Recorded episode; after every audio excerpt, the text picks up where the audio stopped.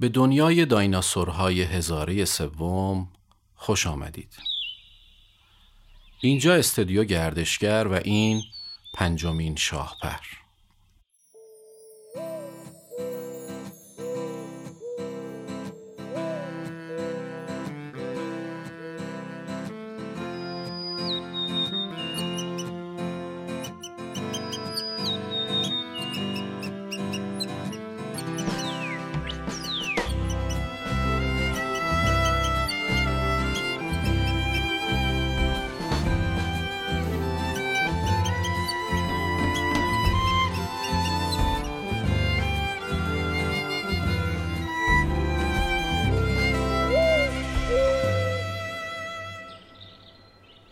سلام و درود. خوش اومدید به یکی دیگه از قسمت های شاهپر. من امیر هستم و امیدوارم از آنچه که تا کنون شنیدید لذت برده باشید و همچنان همراه ما در سفرمون برای یادگیری بیشتر در دنیای پرنده ها باقی بمونید. حتما متوجه شدید که ما هر بار با جمله با شکوهی از دوران دایناسورهای هزاره سوم به استقبال شما میاییم. آیا براتون سوال پیش اومده که وقتی پادکست در مورد پرنده هاست پس چرا دایناسور؟ اگه کمی حوصله کنید قراره که تو این قسمت همراه هم جوابش رو پیدا کنیم. ممکنه بسیاری از شما داستان ناپدید شدن دایناسورها رو شنیده باشید. قریب به 65 میلیون سال پیش یه شهاب سنگ به زمین برخورد می‌کنه و ابری از گرد و غبار سالهای سال اطراف زمین رو میپوشونه و مانع از رسیدن نور خورشید به زمین و ایجاد یک دوره یخبندان طولانی و نهایتا منجر به شرایط زندگی بسیار سخت و مرگ انواع زیادی از جانوران و گیاهان من جمله دایناسورها میشه سوال اینه که آیا همه موجودات از بین رفتند؟ خب مسلما نه تعدادی از اونها تونستن جون سالم به در ببرن مخصوصا اونهایی که یا در شرایط به خصوصی بودن و یا دارای ویژگی خاصی که به زنده موندنشون کمک می‌کرد. گونه به خصوصی از دایناسورها که تروپود نام دارند و اسکلت مشابه پرندگان داشته و بدن اونها از پر پوشیده شده بود جزو این دسته خوششانس بودند که تونستن از این وضعیت فاجعه بار نجات پیدا کنند. احتمالا جسه کوچیک و حتی بالهای نسبتا ضعیفشون هم کمکشون کرده البته الان می‌دونیم که اونها به شکل امروزی قدرت پرواز طولانی هم نداشتن. ولی به هر صورت تونستن منابع غذایی جدیدی پیدا کنن تولید مثل کنن و تقریبا هر چیزی رو که پیدا می‌کردن از دونه گرفته تا حشرات یا ماهی و یا حتی لاشه های باقی مونده رو بخورن و با شرایط جدید سازگاری پیدا کنن. دوست دارم چند تا جمله از کتاب پرندنگری آیه پرویز بختیاری رو که برای خودم خیلی جذابه براتون بخونم.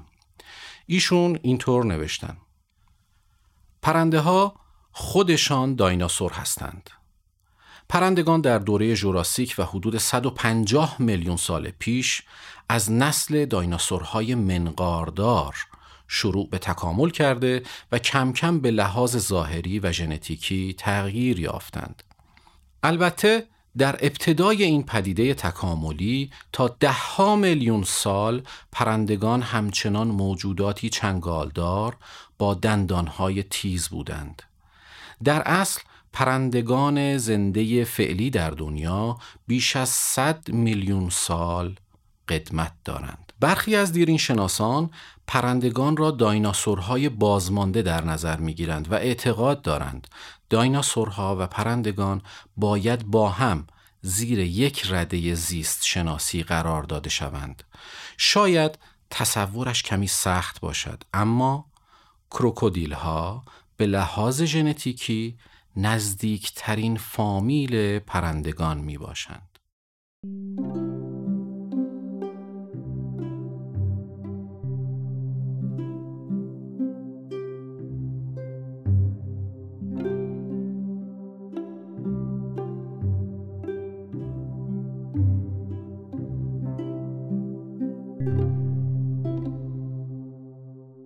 اولین پرنده شناخته شده آرکیوپتریکس و حدود 150 میلیون سال قدمت داره که در سنگ آهک جوراسیک سولن هوفن در معدنی به نام باواریا در جنوب آلمان پیدا شده.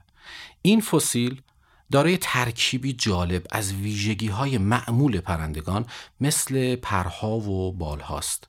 ولی چنگال هایی بر روی پاها و بالها با دندانهای تیز دم استخوانی بلند و چند ویژگی دیگری از خزندگان رو هم داره.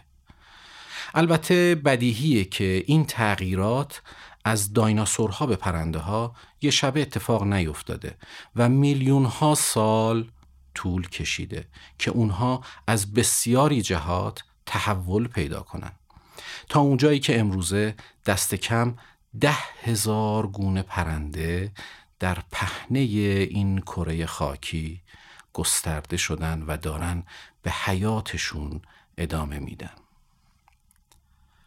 امروز به همراه شما در خدمت مهمان بسیار عزیزی هستیم که قصد داره درباره منشأ پیدایش پرندگان و تحول اونها بیشتر به ما بگه. دکترای حرفه‌ای دامپزشکی، کارشناس محیط طبیعی اداره کل حفاظت محیط زیست استان گیلان، مشاور پروژه بین المللی حفاظت از یوز پلنگ آسیایی، سازمان حفاظت از محیط زیست و UNDP مدرس کارگاه های آشنایی با تاریخ و فرهنگ ایران باستان و کسی که تا کنون مقالات ارزشمندی رو در زمینه حرفه‌ای و تخصصی خودش تعلیف کرده.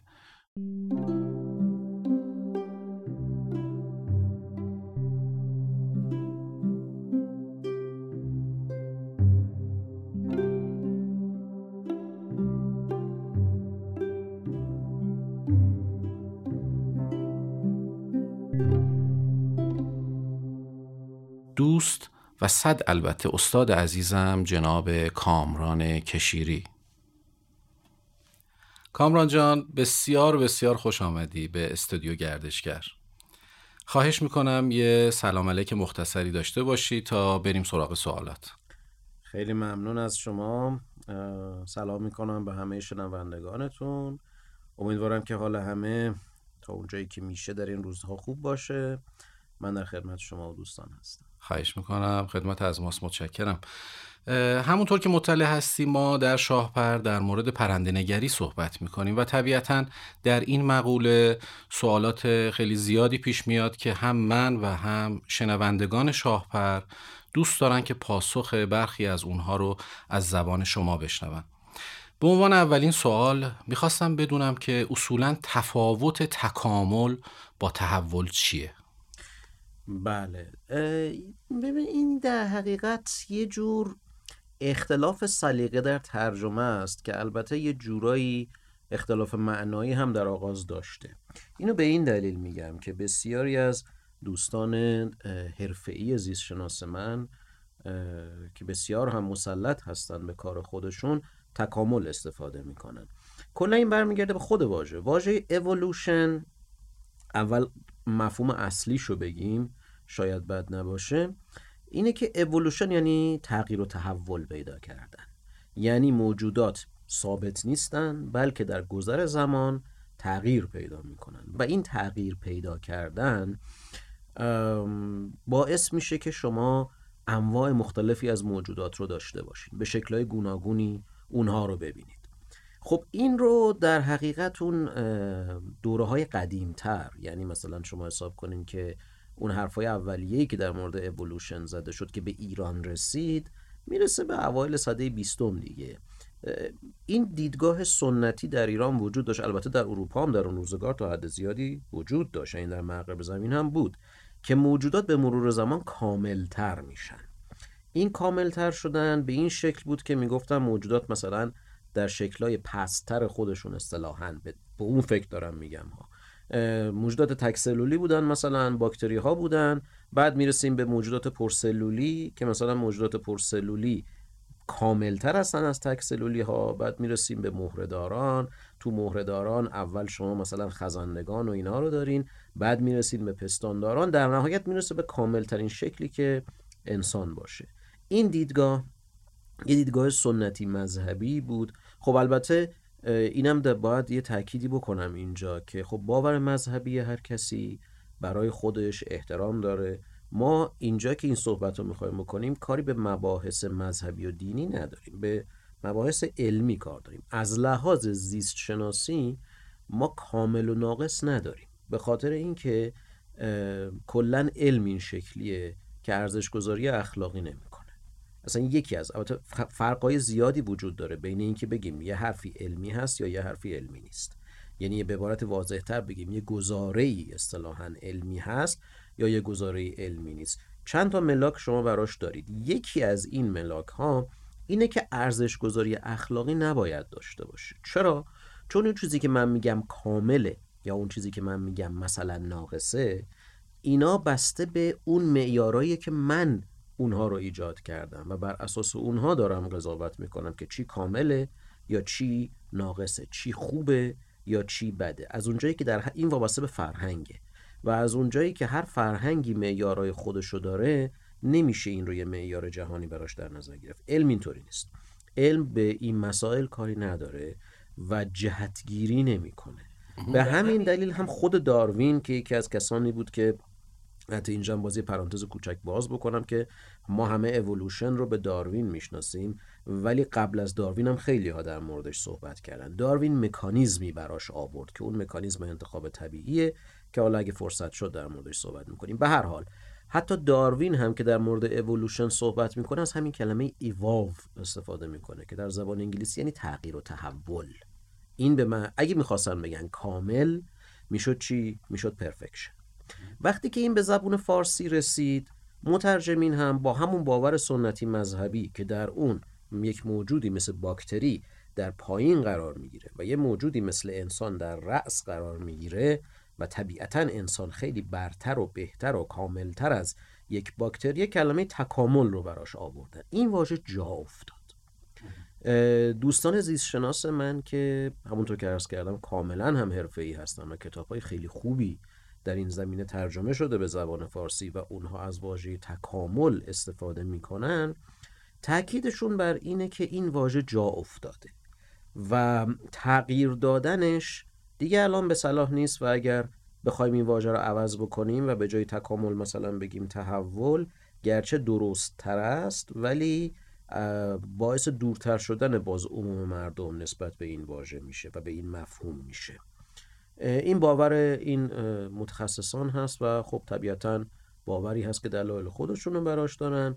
منم جسارتا معمولا پیرو اون دسته از پژوهشگرانی هستم که معتقدم نه و باید که اون معادل درستتر تحول رو به جای تکامل بیاریم که باعث این گمراهی در حقیقت از لحاظ یعنی سوء تفاهم از نظر مفهومی نباشه.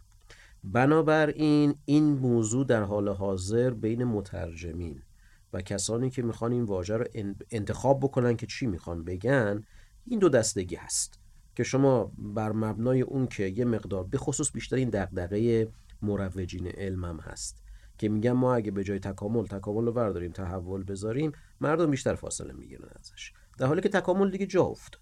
کما اینکه خیلی معادل های دیگری هم هست در زبان فارسی که غلط جا افتاد. اگه بخوایم اونا رو برداریم باز به مشکل اما خواستم این رو تاکید بکنم که تعجب نکنید وقتی که در خیلی از ترجمه های فارسی شما با کلمه تکامل روبرو میشید.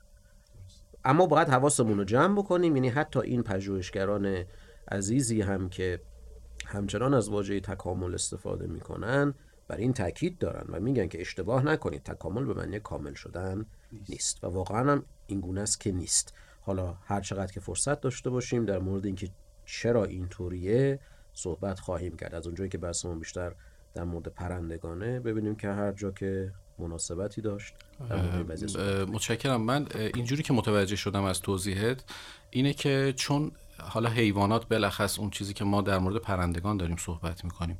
چون با شرایط محیطی و گذر زمان خودشونو دارن وفق میدن ما بهتره که از کلمه تحول استفاده کنیم. چون کامل تر شدن می‌تونه مفاهیم متعدد دیگه ای داشته باشه. درسته این برداشت درسته. آره دیگه ببینید چون وقتی میگیم کامل تر شدن اگر افراد این اشتباه رو مرتکب بشن و من زیاد دیدم که در صحبتم با آدمای عادی. اونی که زیست شناسه که خب معلومه. ولی در حالت عادی من زیاد با افراد روبرو شدم که این تکامل رو دقیقا به مفهوم کاملتر شدن می‌گیرن. همونطور که گفتم این که شما بگی چی کامله یا چی ناقصه بسته به اون ارزشگذاری اخلاقی و سیستم فکری داره که یا خودتون ایجاد کردین یا باش بزرگ شدین. مثال یه نمونه ساده ای که می‌زنم.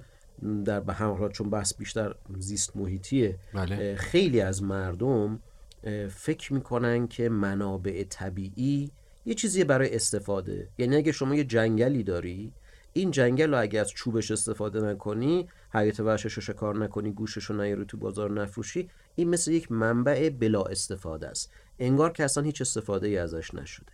یعنی اگر اینطوری شما فکر بکنین استفاده از منابع طبیعی یعنی اون چیزی که برای معنای واقعی و درست خودش تخریب محیط زیسته برای خیلی از افراد استفاده درست و بجا از اون به حساب میاد. می‌خوام تفاوت دو نوع فکر کردن رو بگم. بله و اساسا یکی از بزرگترین درگیریایی که طرفداران محیط زیست با مخربین محیط زیست دارن همینه که اینها دو جور مختلف فکر می‌کنن. یه ده فکر می‌کنن که اصلا خب چرا مثلا من وقتی که دارم می‌بینم یه منطقه یه کوهی و یک سری معادنی درش هست چرا اینا رو نکنم؟ حالا شما بیا مدام بگو که این کار شما یعنی معدن کاوی اون منطقه رو که ارزش حفاظتی فوق العاده بالایی داره برای همیشه از بین می‌بره.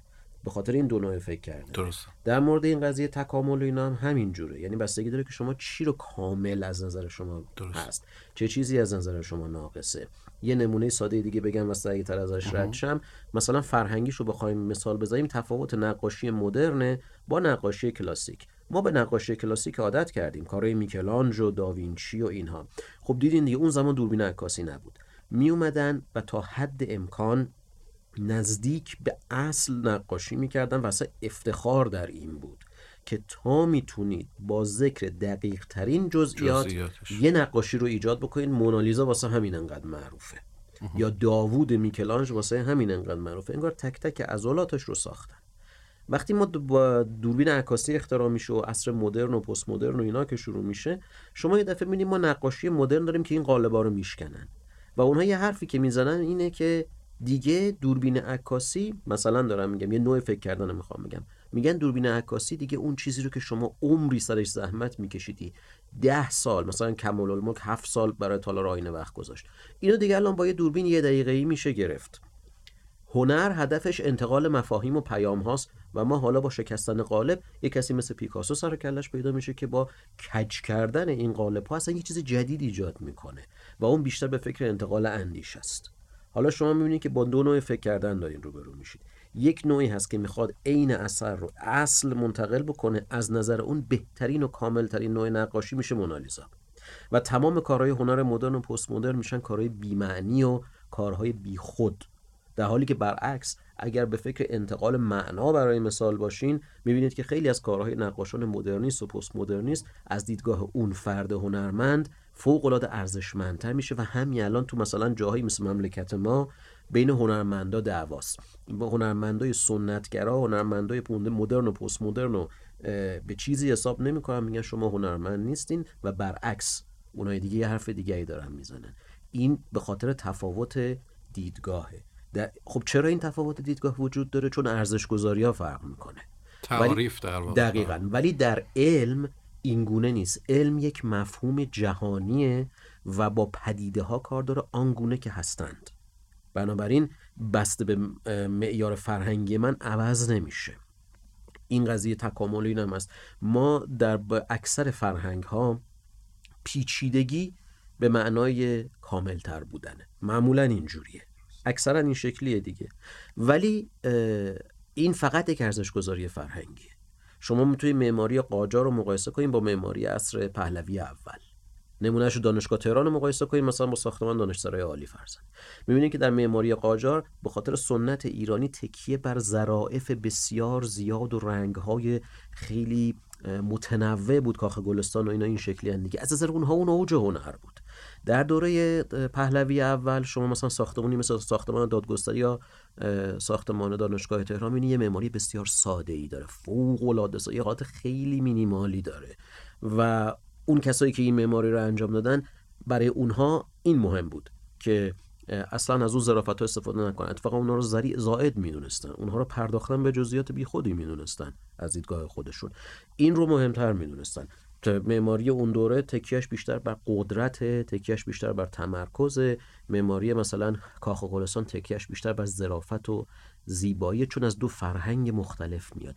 اینا رو ما نباید تو علم دخالت بدیم. علم به قضاوت من و شما کاری نداره. علم پدیده ها کار داره و به هیچ وجه پیچیدگی نماد کامل تر بودن نیست به اون دلیلی که بارها تو همین چند مدتی که گفت چند نمونه ای که مثال آوردم و عمدن غیر زیست شناسی مثال آوردم سعی کردم که اینو نشون بدم که چی کامله و از نظر در حقیقت در زیست شناسی حالا اگه فرصت کردیم در موردش صحبت کنیم که وقتی میگیم در اولوشن یا همین تحول ملاک موفقیت اصلا نه پیچیدگی نه سادگی نه هیچی. ملاکش در حقیقت این توانایی برای بجا گذاشتن نسلهای بیشتر در آینده است. و از این نظر یکی از موفق ترین موج... گروه های موجودات زنده باکتری ها هستن برای مثال. چون به راحتی تکثیر میشن به راحتی داده های اطلاعات ژنتیکی خودشون رو عوض می‌کنن و به راحتی با محیط اطراف خودشون سازگار میشن در حالی که به هیچ وجه پیچیدگی زیادی ندارن. و برعکس ما انسان ها که از لحاظ ارگانیک و اندام ها موجودات پیچیده ای هستیم اتفاقا در برابر خیلی از تغییرات محیطی و شرایط گوناگون فوق العاده آسیب پذیر. هستیم. خب با این توضیحاتی که گفتی چه عواملی باعث تحول میشه و گونه های مختلف جانوری رو زیر مجموعه خانواده ها و راسته ها قرار میده؟ در صحبتی که شما کردین چند تا نکته اصلی هست من خیلی کوتاه سعی می‌کنم ای تاریخچه ازش بگم. خب همونطور که گفتم در آغاز که اصلا فکر می‌کردن گونه ها یعنی موجودات زنده کلا فکر می‌کردن اینا ثابتن. یعنی از اول گنجشک بوده از اول نمی‌دونم کلاق بوده عقاب بوده یعنی اصطلاحا گونه ها رو استاتیک فرض می‌کردن. تصور نمی‌کردن که هیچ تغییری در وضعیت اینا ایجاد بشه. این رو از دورانی که بشر قلم به دست گرفته ما داریم. این طرز فکر رو. حتی شما نمونهش هم مثلا می‌بینید.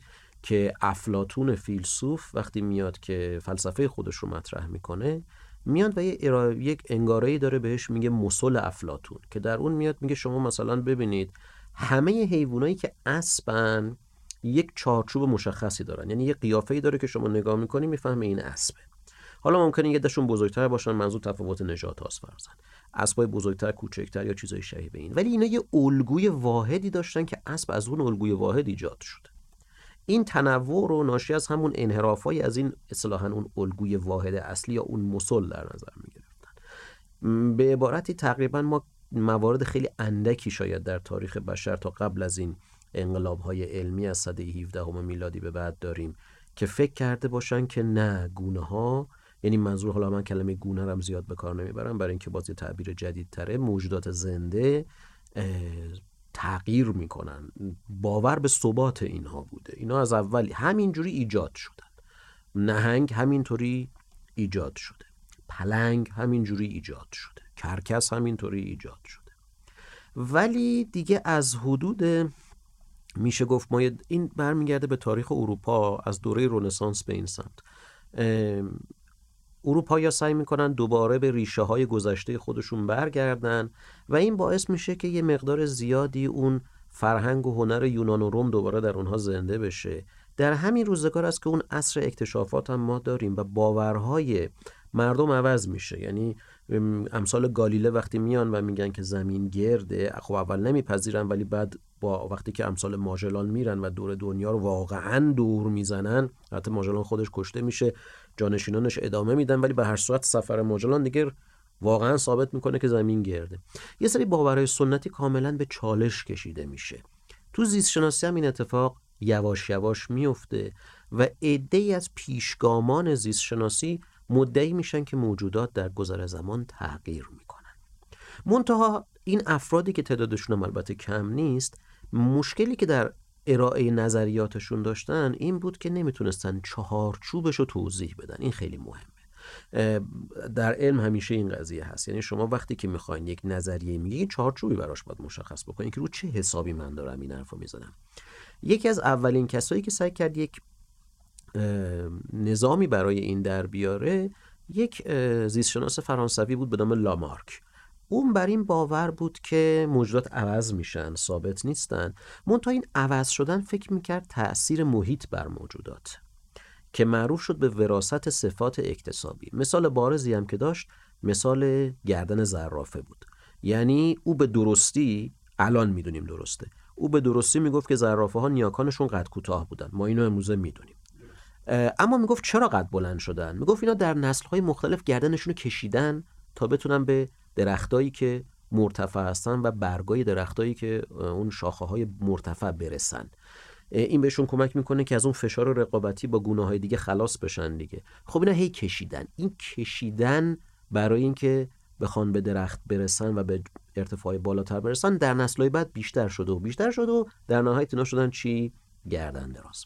البته این نظرهایی که نظریاتی که بر اساس این عنوان شد که گونه ها متغیرن و ثابت نیستن کلا زیاد در جامعه علمی اون روزگار مورد قبول نبود چون سنتگرایی همچنان قدرت داشت. این بود یعنی مهمترین حرف قبل از داروین یکی از مهمترین حرفها همین حرف لامارک بود. اما داروین حرف جالبتری می‌زنه. چرا حالا ما هی داریم در مورد داروین صحبت می‌کنیم؟ اینجا من یه پرانتزی هم باز بکنم چون خیلی وقتا تو این صفحات زرد می‌بینین که میان میگن نظر داروین رو رد کردن و این اصلا دوستان اینطور نیست. داروین بالاخره مال اواخر سده 19 همه یه سری نظراتی که داشت یه سری حرفایی که داشت امروز رد شده. ولی بخش اصلی حرف اون که الان میگیم گذر زمان آزمایش های علمی و علم روز نشون داده که درسته. و اون همین اصطلاح انتخاب طبیعی است. و این انتخاب طبیعی هم یه پیش زمینه ای لازم داره. پیش زمینش هم اون چیزی که بهش میگن در انگلیسی ورییشن یا تنوع صفات. یعنی چی؟ یعنی شما در یک گروهی از موجودات. و اینجا میگن فقط منظور ما جانوران نیستن. همه موجود جانوران گیاهان همه چی. کل اون چیزایی که ما بهشون میگیم موجودات زنده منظوره. در میان موجودات زنده تنوع صفات وجود داره.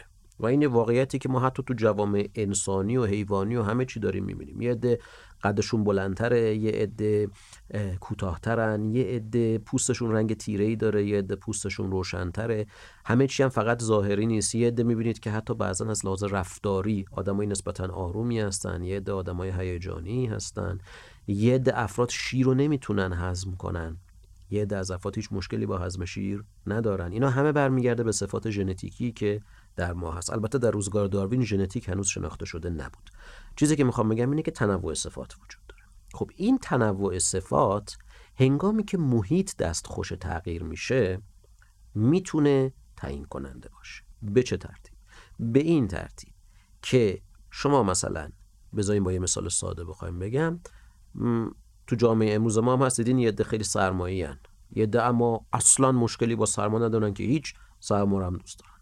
شما فرض کن که یه گروهی از موجودات زنده هستن که دارن در یک اقلیمی زندگی می‌کنن که این اقلیم متوسطه نه خیلی گرمه نه خیلی سرد. این تنوع هم وجود دارن از لحاظ مقاومت در برابر سرما بالاخره بر اثر تغییر و تحولات اقلیمی هوا سرد میشه. به شدت سرد میشه.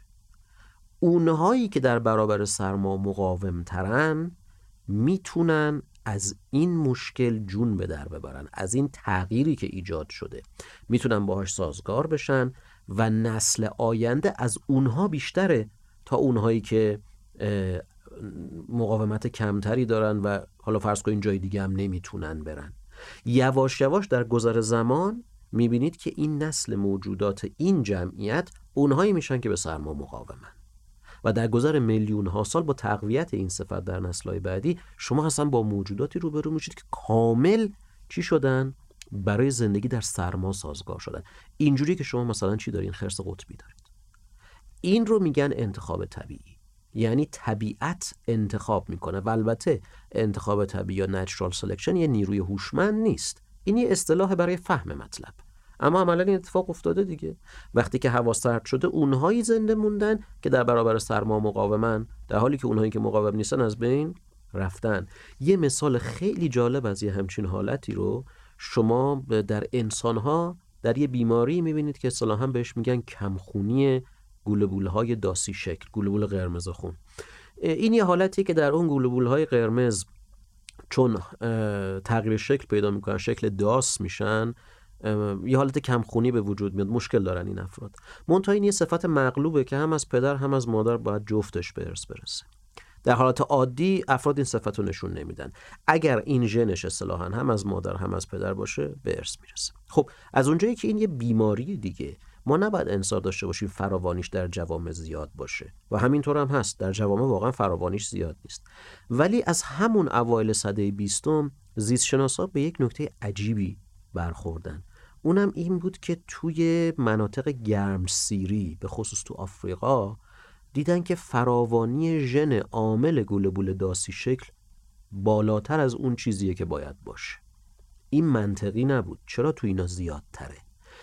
بررسی ها نشون داد که اون افرادی که ژن گولبول قرمز داسی شکل رو دارن ولی نه در اون حالتی که از هر دو پدر و مادر ارث برسه. در حالت نهفتش اصطلاحا.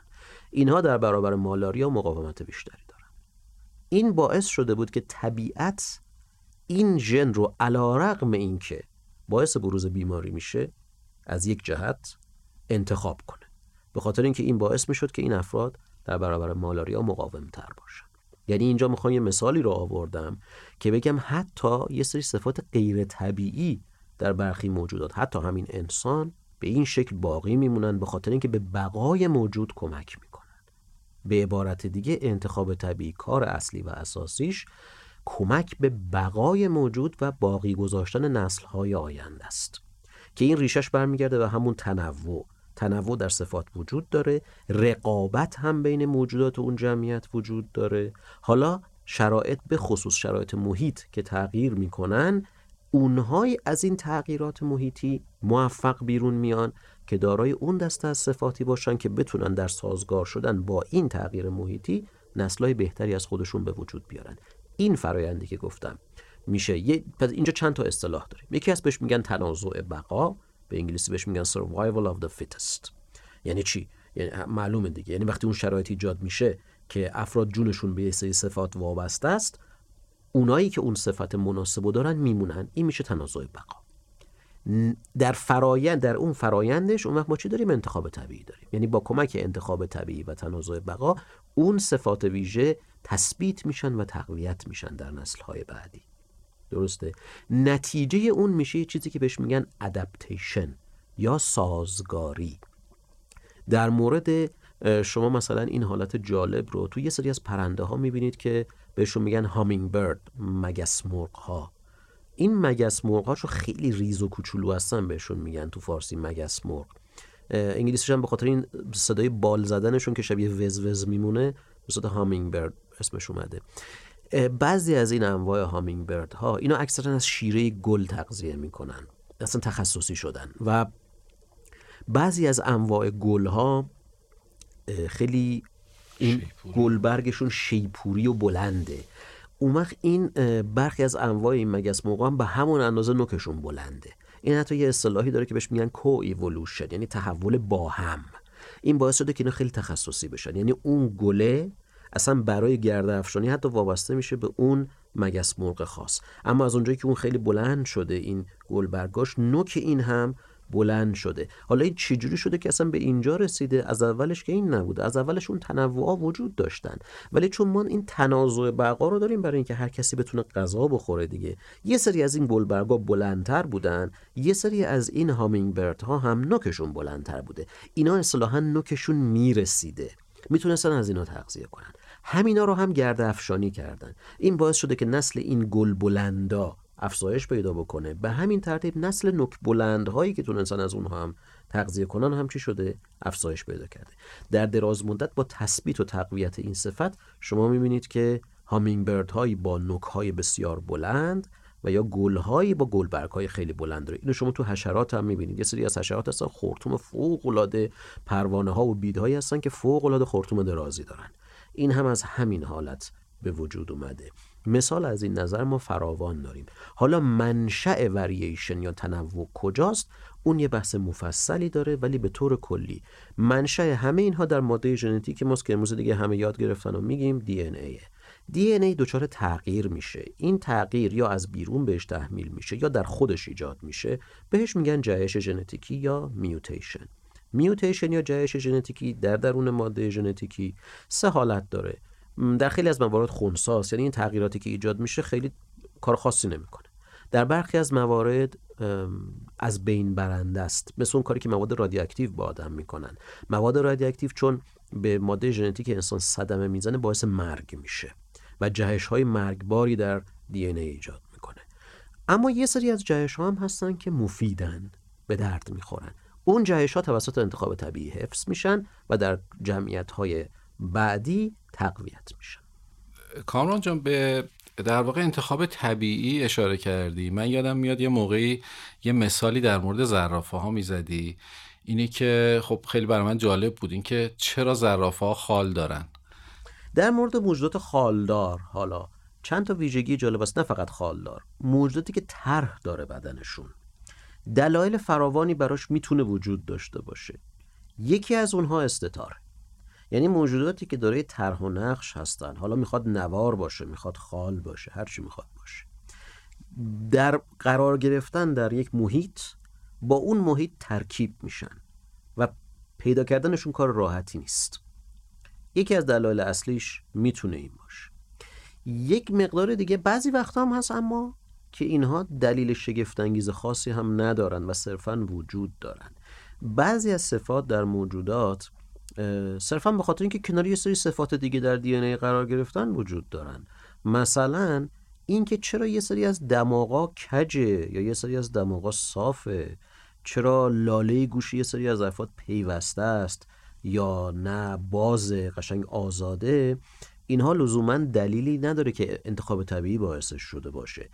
اینها مطالب مهمی هستن که خب نیازمند پرداختن به مسائل جزئی تریه. اینم در نظر داشته باشه مثلا در مورد گوره همین حیواناتی که حالا منم اینجا با بعضی از دوستانم اختلاف نظر دارم. زبراها که تو فارسی این گورخر که در حقیقت همین حیوانیه که در ایران هم وجود داره توی آفریقا هیچ وقت گورخر نبوده. همین راه راه بودن. منتها اینا هم خانوادن با هم دیگه. هم از خانواده اسبن. نمی‌دونم چرا تو فارسی یه اینا رو هم گذاشتن گورخر باعث این گم خیلی من می‌بینم افراد مشکل دارن. به حال همین گورخرای آفریقایی.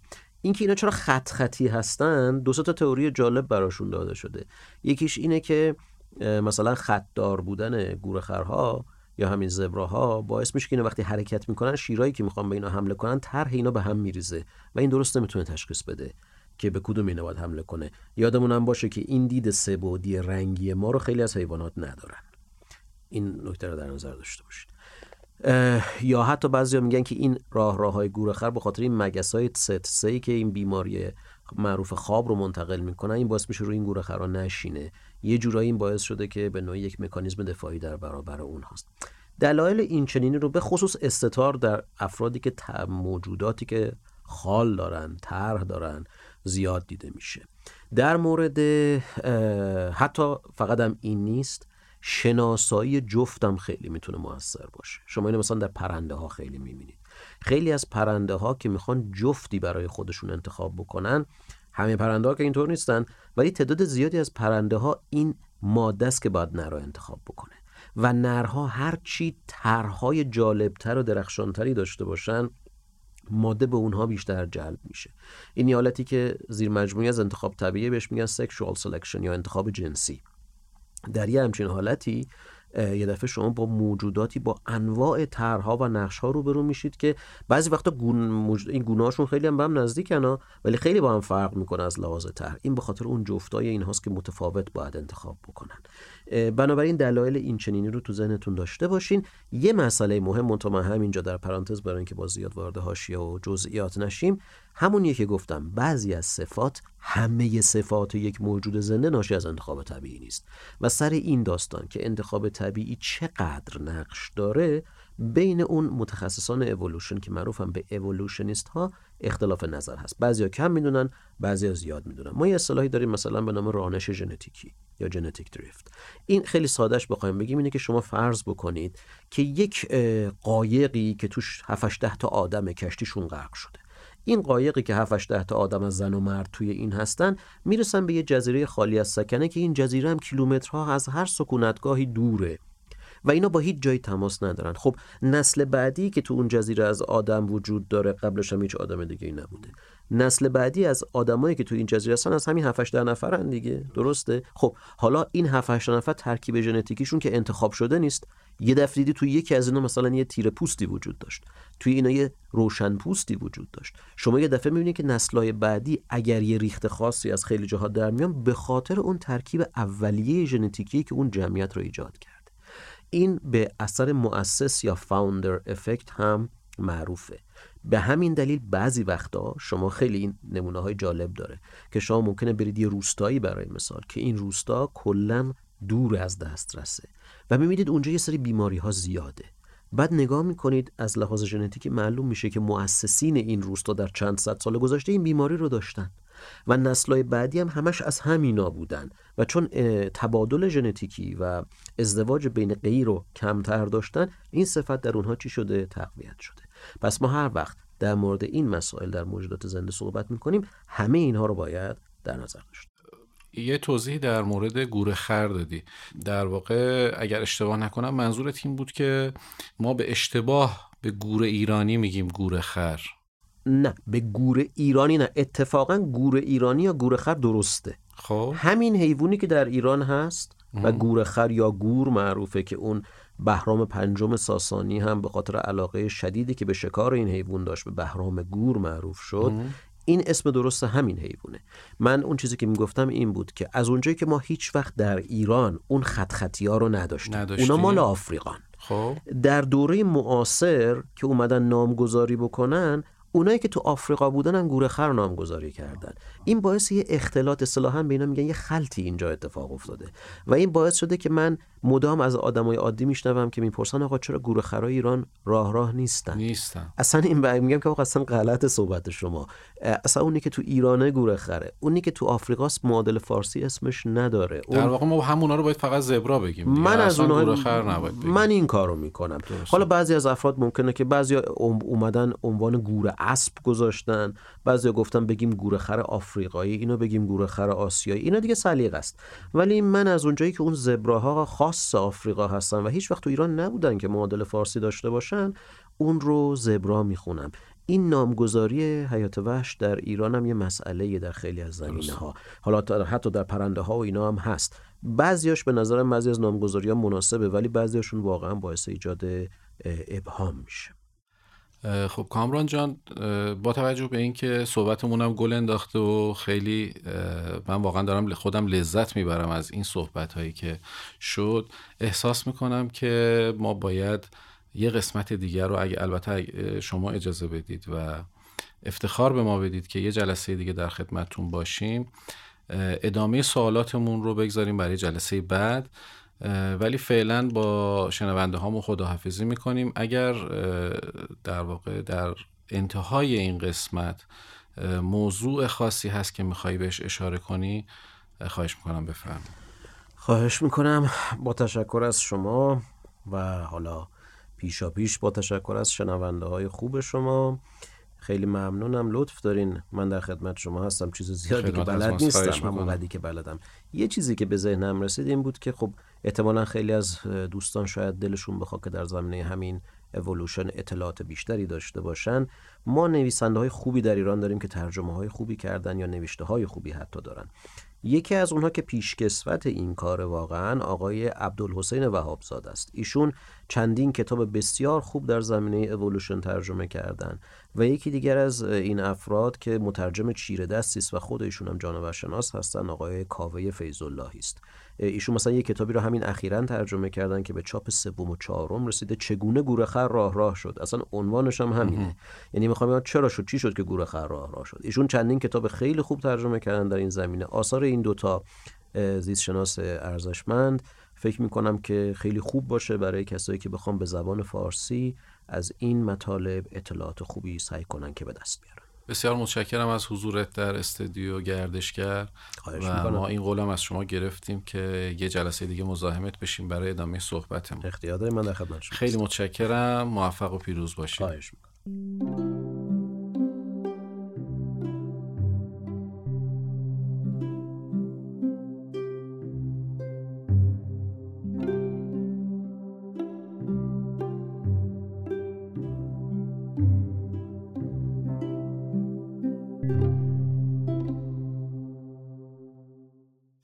امیدوارم از گفتگوی ما لذت برده باشید. لطفا فراموش نکنید که ما رو در اینستاگرام و تلگرام به آدرس ادساین شاهپر پادکست و یا ادساین tsto.studio دنبال کنید. ما بی صبرانه منتظریم تا نظرتون رو درباره این قسمت و قسمتهای قبلی شاهپر بشنویم و فراموش نکنید که ما در استودیو گردشگر این پادکست رو به دو زبان فارسی و انگلیسی تولید می کنیم تا بتونیم مشتاقان بیشتری رو از سراسر دنیا با پرنده های کشورمون همراه کنیم. مراقب خودتون باشید و شما رو در قسمت بعدی شاهپر جایی که در اون صحبتمون رو در مورد تاریخ تحول پرندگان ادامه خواهیم داد می‌بینیم. پنجمین شاهپر تمام شد.